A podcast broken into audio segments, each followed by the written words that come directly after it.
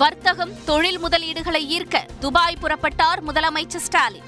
அமைச்சர்கள் எம்எல்ஏக்கள் சால்வை அணிவித்து வாழ்த்து. நம்பர் ஒன் மாநிலமாக தமிழகத்தை கொண்டுவர தனது துபாய் அபுதாபி பயணம் துணை நிற்கும். முதலமைச்சர் ஸ்டாலின் நம்பிக்கை. சட்டம் ஒழுங்கு பிரச்சினை குறித்து பேச வாய்ப்பளிக்காததால் அதிமுக உறுப்பினர்கள் அமளி. சட்டப்பேரவையிலிருந்து வெளிநடப்பு.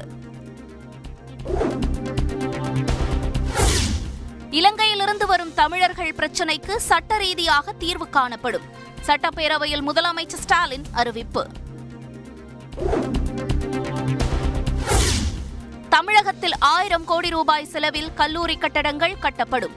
திட்டத்திற்கு காமராஜர் கல்லூரி மேம்பாட்டு திட்டம் என பெயர் அறிவிப்பு.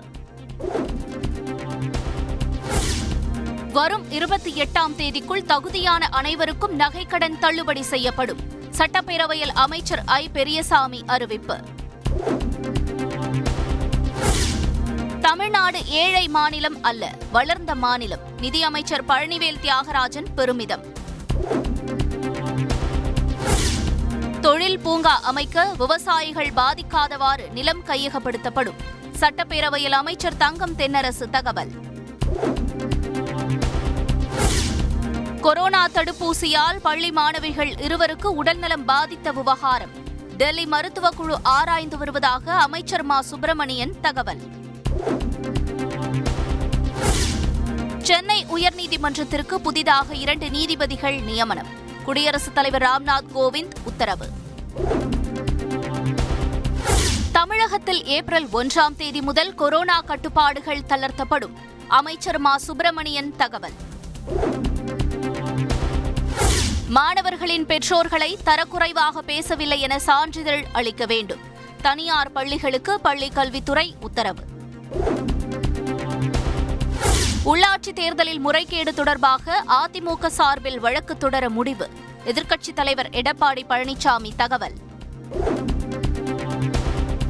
மேகதாதுவில் அணைக்கட்ட எதிர்ப்பு தெரிவித்து தமிழக விவசாயிகள் போராட்டம். ஒகேனக்கலில் பிரம்மாண்ட பேரணி. பெட்ரோல் டீசல் மீதான செஸ் வரி மூலம் கடந்த நான்கு ஆண்டுகளில் இருபது லட்சம் கோடி ரூபாய் வசூல். மத்திய அரசு மீது DMK MP D R Baalu குற்றச்சாட்டு. இலங்கை கடற்படையை கண்டித்து ராமேஸ்வரம் மீனவர்கள் போராட்டம் அறிவிப்பு. நாளை முதல் காலவரையற்ற வேலை நிறுத்தம் கொரோனா இறப்பு போலி சான்றிதழ் அளித்து நிவாரணம் பெற்ற முறைகேடு விவகாரம். மத்திய விசாரணை அமைப்புகளை கொண்டு விசாரிக்க உச்சநீதிமன்றம் அனுமதி. மார்ச் இருபத்தெட்டு இருபத்தி ஒன்பதாம் தேதிகளில் நாடு தழுவிய பொது வேலை நிறுத்தத்திற்கு அழைப்பு. அஞ்சல் துறை வங்கிகள் செயல்படாது என மத்திய அரசு ஊழியர் கூட்டமைப்பு எச்சரிக்கை. தமிழகம் புதுச்சேரியில் முன்கூட்டியே பிடிக்கப்படும் வரிகள் மூலம் நாற்பத்து மூன்றாயிரத்து பதினேழு கோடி ரூபாய் வசூல். வருமான வரித்துறை முதன்மை ஆணையர் தகவல். தேசிய பங்குச்சந்தை முறைகேடு வழக்கில் ஆனந்த் சுப்பிரமணியனுக்கு ஜாமீன் வழங்க மறுப்பு. டெல்லி சிபிஐ நீதிமன்றம் உத்தரவு. முல்லை பெரியாறு அணை கண்காணிப்பு குழுவுக்கு கூடுதல் அதிகாரம். உச்சநீதிமன்றம் தகவல். நெருக்கடியான சூழலில் இலங்கைக்கு பொருளாதார உதவி செய்த இந்தியா. பிரதமர் மோடிக்கு நன்றி தெரிவித்த இலங்கை பிரதமர் ராஜபக்ஷ. அமைச்சரவை முடிவின் அடிப்படையில் விடுதலை செய்யக்கோரி நளினி மனு. விசாரணைக்கு பட்டியலிட பதிவுத்துறைக்கு சென்னை உயர்நீதிமன்றம் உத்தரவு. விருதுநகரில் இருபத்தி இரண்டு வயது இளம்பெண் பாலியல் வன்கொடுமை செய்யப்பட்ட வழக்கு. வழக்கு தொடர்பான கோப்புகள் சிபிசிஐடி போலீசாரிடம் ஒப்படைப்பு. பத்திற்கும் மேற்பட்ட பெண்களுடன் பாலியல் ரீதியாக உறவு வைத்துள்ளதாக நடிகர் விநாயகன் பேச்சு. இதுவரை மீட்டு என கொந்தளித்தது இல்லை என தெரிவித்ததால் சர்ச்சை.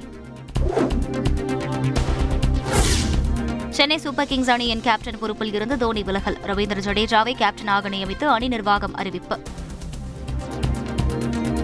அரசு பேருந்துகளை உணவகத்தில் நிறுத்த நிபந்தனைகள் வெளியீடு. அதிக விலை விற்றால் நடவடிக்கை என எச்சரிக்கை. மேகதாது விவகாரத்தில் தமிழகம் தனி தீர்மானம் இயற்றியதை கண்டித்து கர்நாடக சட்ட நீ சட்டமன்றத்தில் தீர்மானம். சட்டவிரோதமாக தமிழக சட்டசபையில் தீர்மானம் நிறைவேற்றி இருப்பதாக கர்நாடக முதல்வர் குற்றச்சாட்டு.